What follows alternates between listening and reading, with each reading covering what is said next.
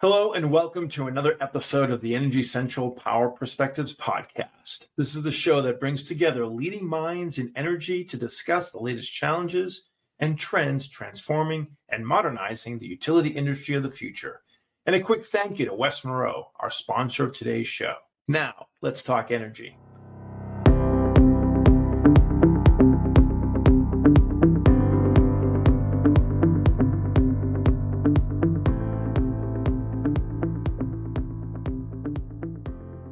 I'm Jason Price, Energy Central podcast host and director with West Monroe, coming to you from New York City. And once again, I'm joined by Matt Chester, Energy Central podcast producer and community manager, dialed in from Orlando, Florida. Matt, this week on the podcast, we're exploring the world of virtual power plants. While virtual power plants, or VPPs, may sound like some futuristic idea, perhaps something taking place in the metaverse, the reality is that VPPs are already being implemented across the grid. Can you provide a quick summary of what a VPP is and why it's a topic we're hearing a lot about today? Definitely. So virtual power plants, it can mean a couple of different things. There's not a set definition, but the gist of it all is, is that a virtual power plant represents a collection of distributed energy resources, whether that's generation from solar panels, stored energy in a battery, on demand response from smart thermostats and other appliances, or otherwise. These virtual power plants use digital technologies to keep power supplies stable between supply and demand and can in aggregate provide resources of the same scale as a centralized baseload power plant. And this setup allows for more clean energy on the grid, reliability of resources, optimization between supply and demand, and more, while those who allow their assets to be part of such VPPs receive compensation for their troubles. Thanks for that, Matt. The ability of advancing digital technologies to advance the opportunities for aggregate control of VPPs is an exciting prospect across the US grid. But in many ways, standing up such arrangements requires support from a technical and, importantly, a financial perspective but because of the immense benefits that can bring to the US power consumers, there is great interest in expanding them and seeing how grid reliability, affordability, and efficiency can be optimized. That's why the Department of Energy has been paying close attention to VPPs, and specifically, the advancement of virtual power plants has been one of the key areas of focus of the DOE's Loan Programs Office. To help kickstart VPPs in the United States, the Loan Programs Office leads the engagement with today's guest, which is David Nemtzow. David is the senior advisor on virtual power plants for the Loan Programs Office, bringing with him the experience informed by a career in smart grid technology, utility regulation, and utility analytics. Since early 2022, he's been leading the efforts behind the Loan Programs Office's game changing VPP initiatives so we're excited to hear more about those from him today. So with that, let's bring him in. David Nemtzow, welcome to today's episode of the Energy Central Power Perspectives podcast. Great. Thanks, Jason. Great to be here. David, Matt gave us a quick overview of what a virtual power plant is in the introduction, but I know discussions around VPPs often center around the exact definitions and boundaries that different people draw around them. So if someone came to you with no knowledge of VPPs, what's your 30 second pitch for what a VPP is and why they are necessary? Yeah, uh, thanks, Jason. Look, a virtual power plant is really just that. It is a, a collection, an aggregation of clean distributed energy resources. The, the list Matt gave solar and storage, energy efficiency, electric vehicle charging. But instead of just letting a thousand flowers bloom, which is nice sometimes, they act like a power plant and they are utility grade. And to do that, we have to do two things. It has to be large enough, they have to be aggregated. So we're talking about enough megawattage, tens, hundreds, thousand or more megawatts, so that it's utility scale, but also utility grade, that they're controllable, they're reliable, sometimes they're even dispatchable, and that's what makes them uh, act like a power plant. But they're virtual, so they don't have to be in one place. They don't have to be a singular technology. It can be any or all of the above technologies. So that's really what they are. They're a power plant that is built and then connected virtually. Why are they important? Because all the reasons why our energy problems are so vexing. Climate is first and foremost. We need to have more uh, clean resources and to have them sooner and ones that are reliable and affordable. So the why is the same why to most of our energy issues. It's a great new solution that we're pursuing here at the Loan Programs Office. That's very helpful to our listeners and, and for me as well. So thank you for that expanded definition. So VPPs seem to be growing at this moment because of the intersection in the availability of the digital technology necessary, the rise of distributed energy resources, and the various needs of the grid that VPPs can fill. So, what do you think is the main driving force behind the acceleration? What's the key factors that's unlocked them at this moment in time? Yeah, you asked the question in the singular. I'm going to answer in the plural. I think it's really the mix of two major things going on. One, I just discussed, and that is the clean energy revolution. The need to have energy solutions, particularly in the power sector, as our economy becomes more reliant upon electric based solutions that are clean and that aren't contributing to global climate change. And again, that could be a mix of megawatts and negawatts of demand side and distributed supply side.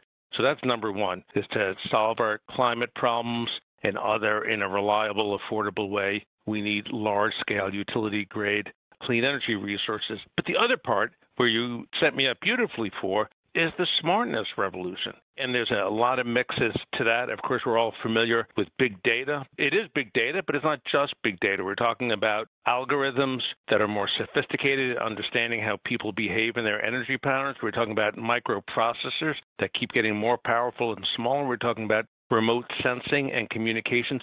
So the smartness and the connectedness revolution is working out perfectly, and that's what allows us to do it in a virtual fashion, not just the uh, familiar central station version.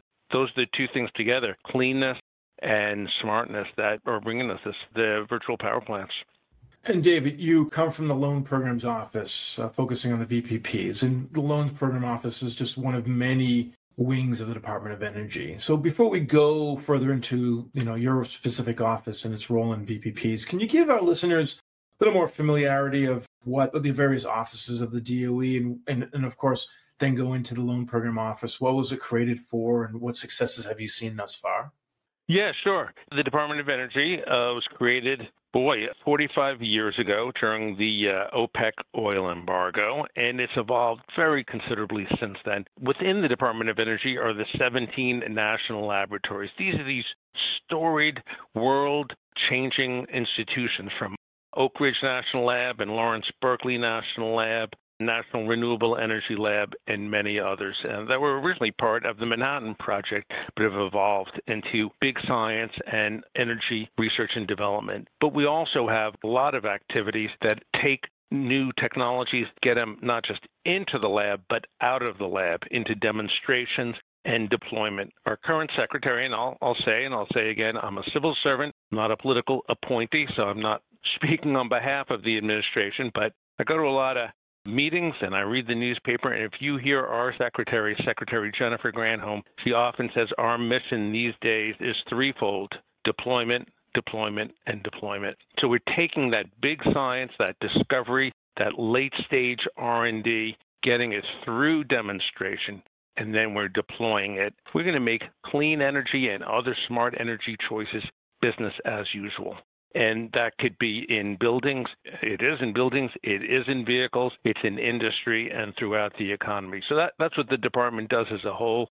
Our days of being a oh a stuffy cobweb infested place of doing advanced research is behind us. We do a lot of advanced research, but we're very focused, especially in the past year and a half, on deploying these activities. In my office, the loan programs office that I'm in, we're all deployment all the time. We're getting things we're making them bankable. We're building a, as we like to say, a bridge to bankability so that great ideas can be financed by the private sector and built by the private sector. Let me boast a little bit about the successes that we've had at the Loan Programs Office. These aren't projects I personally work on, but the office this summer and the department had two important deals go th- through. One is called ACES, and it's clean hydrogen, carbon free hydrogen in Utah that will be used in power plant produce carbon-free electricity, first of its kind, over $500 million deal that closed this summer. And the other that this summer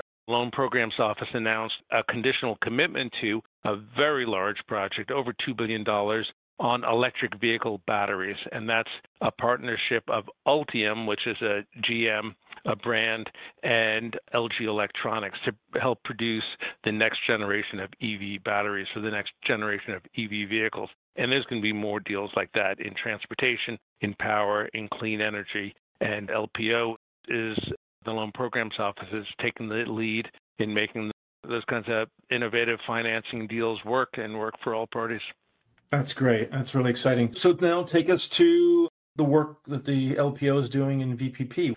What kind of leadership is being shown in this area? What kind of efforts or emphasis is going on? Share your perspective with us on that. Yeah, sure. And we're doing all sorts of things. And, and I will say in our pipeline, and the Loan Programs Office, we're an office that provides leadership, but we also need to be responsive. When somebody wants to get a loan guarantee in clean energy from the federal government, they come to us, to the Loan Programs Office. So we need people to apply. We get the word out. I appreciate you doing the show. People can contact me or the office. You can just look us up on your search engine or go through Energy Central and we will talk to you about your project. And we provide loans and loan guarantees for qualifying projects. And we will do everything that it takes to get them done. And we got big money. We have over $40 billion.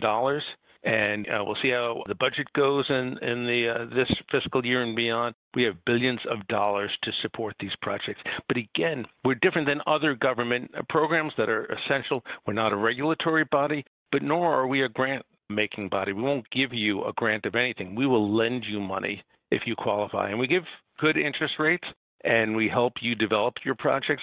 But, you know, I have projects, I'll just stick with the virtual power plants. I have ones in my electronic inbox right now, some of which want to borrow money directly from the federal government, but others who are borrowing commercial money from regular household names of lenders so you could walk up and down Wall Street or other financial centers and we provide a guarantee that can lower the cost of capital. So that's where our space is. We need to take care, first and foremost, of the taxpayers. We need to, to be sure that our loans have a reasonable prospect of being repaid. Taxpayers want an investment that pays off.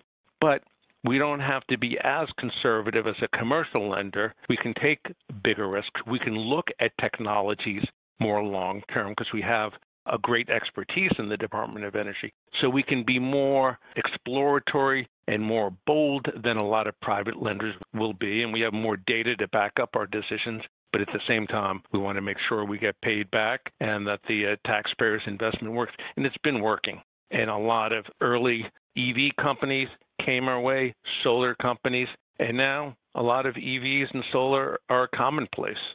So that's our job is to do that. And with virtual power plants, it's a relatively new field. A lot of commercial lenders aren't ready for it yet. They don't know what they are. They don't know what the risks are. They don't know who the players are. They don't know how to know how to separate the wheat from the chaff, the good from the um, the half baked.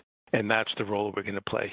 But when we're done, Jason, we're going to get out of the business, and we will have transformed the market. We will be in a place where the I'm just going to name names the Citibanks, the Chases, the Credit Suisses, the Goldman Sachs, I don't care who you want to pick, the savings and loan down the block can make these loans because they will understand the risks and the opportunities. That's our job is to transform the financial marketplace for clean energy. Understood. I want to dig deeper into the VPPs, but first I just want to clarify the $40 billion you quote, that's not tied to the Biden infrastructure bill. This is separate money outside of it, or there's a relationship between the two? All of the above. So we've had authority for a number of years.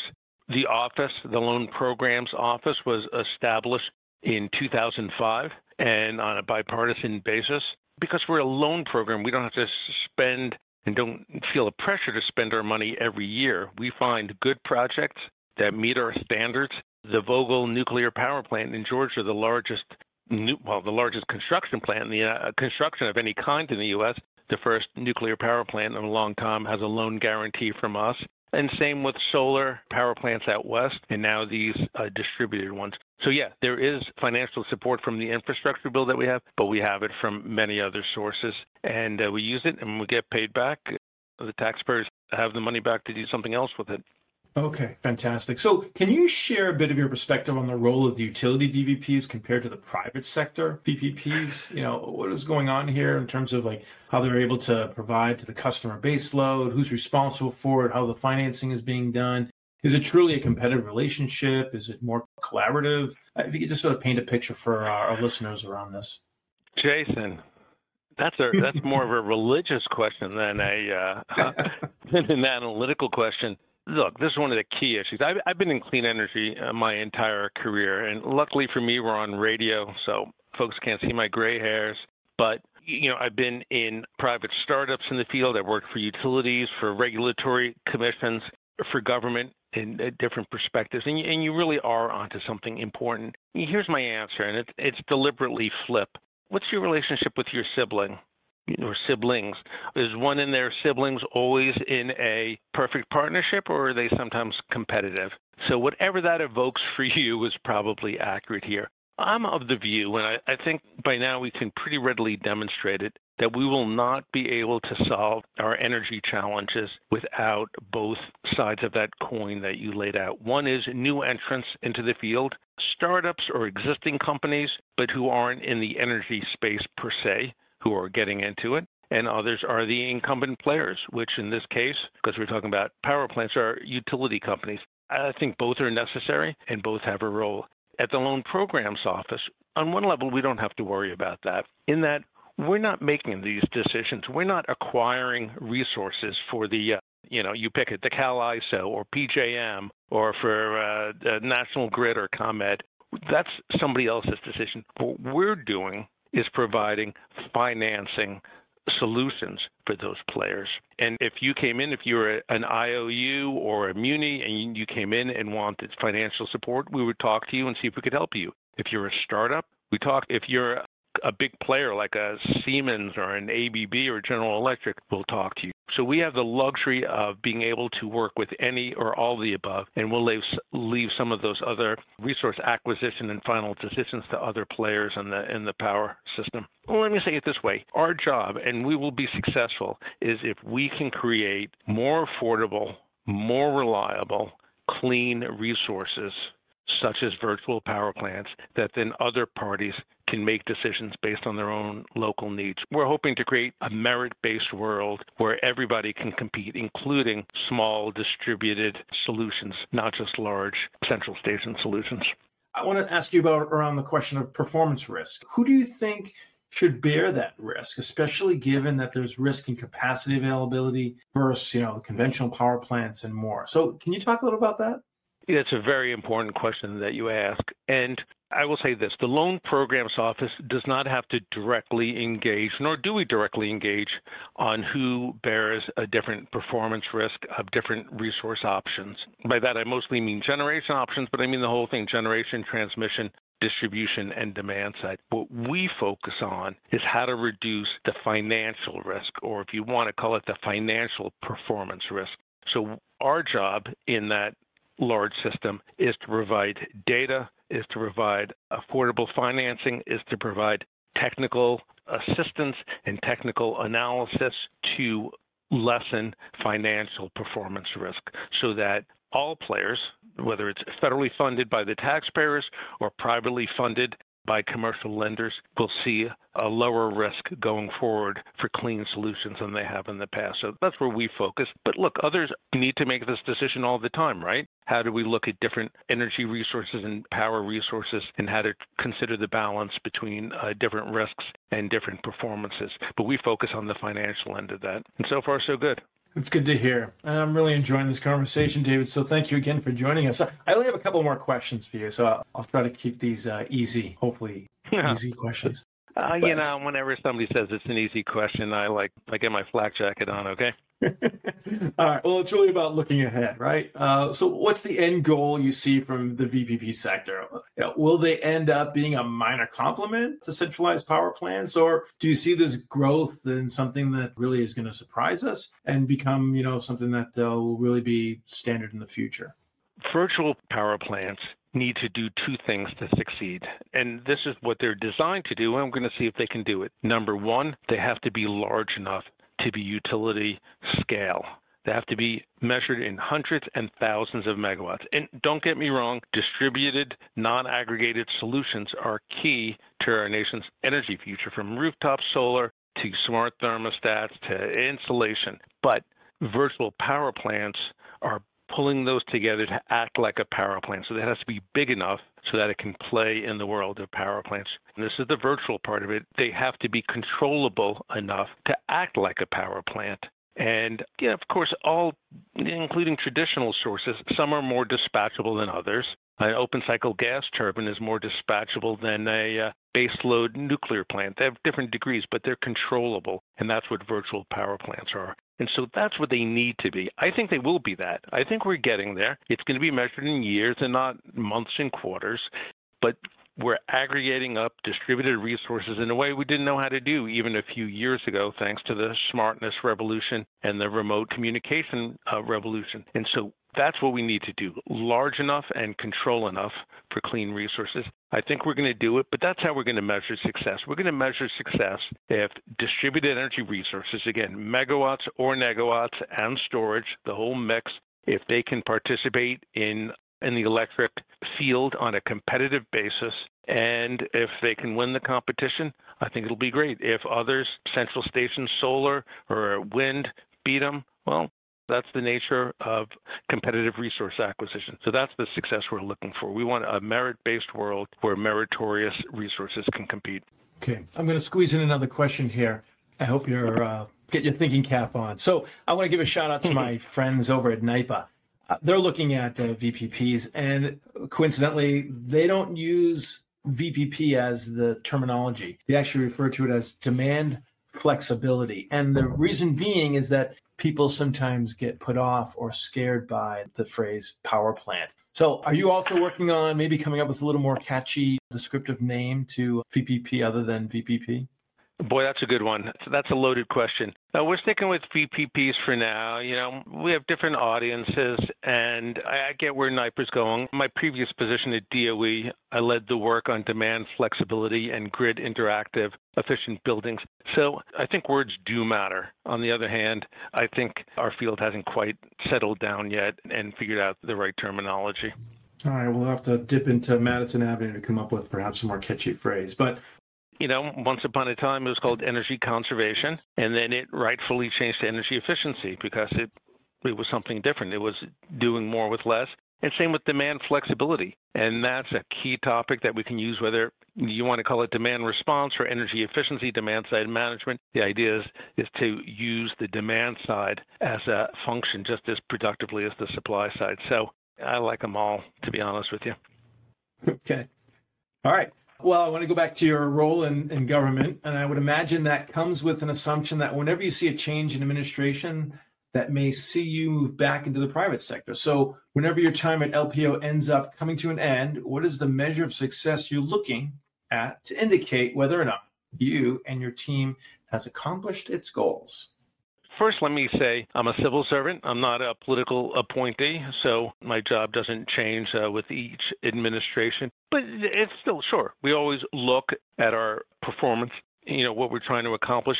Uh, for me, working on virtual power plants at the Loan Programs Office, it's straightforward. I will be successful personally and professionally if I help, along with the office and our leadership, if I help create a world in which collections of distributed energy resources such as photovoltaics, storage, energy efficiency, demand flexibility, EV charging, if those clean, distributed, affordable resources can be aggregated to a scale and a flexibility to be utility grade, and if they can do it using a mix of government resources and private sector resources. That will be success. That's what I'm trying to do. That's what I look at every day. That's when my boss and his boss ask me if we're succeeding. Are we doing that? I said earlier in our conversation that our current secretary and the department currently has a focus on deployment. Our energy problems and our climate challenges are too big for government alone to be part of the solution. The role of government here is to certainly create solutions, but the deployment part is to work with others to show them how they work and, and how they fail and what to avoid so that others can deploy them too without government participation. So that's how we work. It's a transformative role, and that's how we look over our shoulders, look back to see how we're doing. And we've been able to transform a lot. The, the electric vehicle revolution, energy efficiency, solar, it wouldn't have happened but for the government and the U.S. Department of Energy. That's quite clear. LED light bulbs, there's so much of it. Absolutely. So, David, we're going to give you the last word, but before we do, we have something called the lightning round. This is where we get to pivot to learn more about David Nemtzow, the person, rather than the professional. So, we have a series of questions we're going to ask you, and you are to respond with either one word or phrase. Are you ready? Okay, I'm ready. Your preference on pets, dog, cats, or other? All cats, all the time. Favorite DC restaurant? Oh boy. Well, first you should know I'm a pizzatarian, and so I'm going to go with Il Canale in Georgetown, best pizza in DC. What's your most productive time of the day? My most productive time of the day, that's why I like college, I guess, is the evening after the sunset and before going to sleep. That's my sweet spot. Who are your role models? My role models? Well, beyond my father and my mother, who are marvelous people, you know, I'm going to say this. I'm going to tell you somebody I greatly admire. He's not a role model. Edmund Hillary, beekeeper from New Zealand, who first summited Everest with Tenzing Norgay, a Sherpa, and he never, there's not a single picture in the world of Edmund Hillary alone on Everest. They're always with his companion, the Sherpa Tenzing Norgay. He did more than climb mountains. He uh, he helped change society. What are you most optimistic about? You know, it's hard to be optimistic in this day and age on so many fronts. What am I most optimistic about? It's this, and even with uh, uh, Russia's uh, terrible invasion and unprovoked invasion of Ukraine, I think people are learning to solve, are doing a better job of solving our problems without uh, murders, without major wars. And we're so far from there. But compared to the 20th century, this murder century, I'm optimistic that we're learning how to resolve our differences without going to war. Solid words, no doubt. So now that we're um, approaching the end, we want to give you the final word. So knowing that leaders and decision makers in the energy and utility space are hanging on to every last word you're sharing with us, what's the final message you hope to convey to them?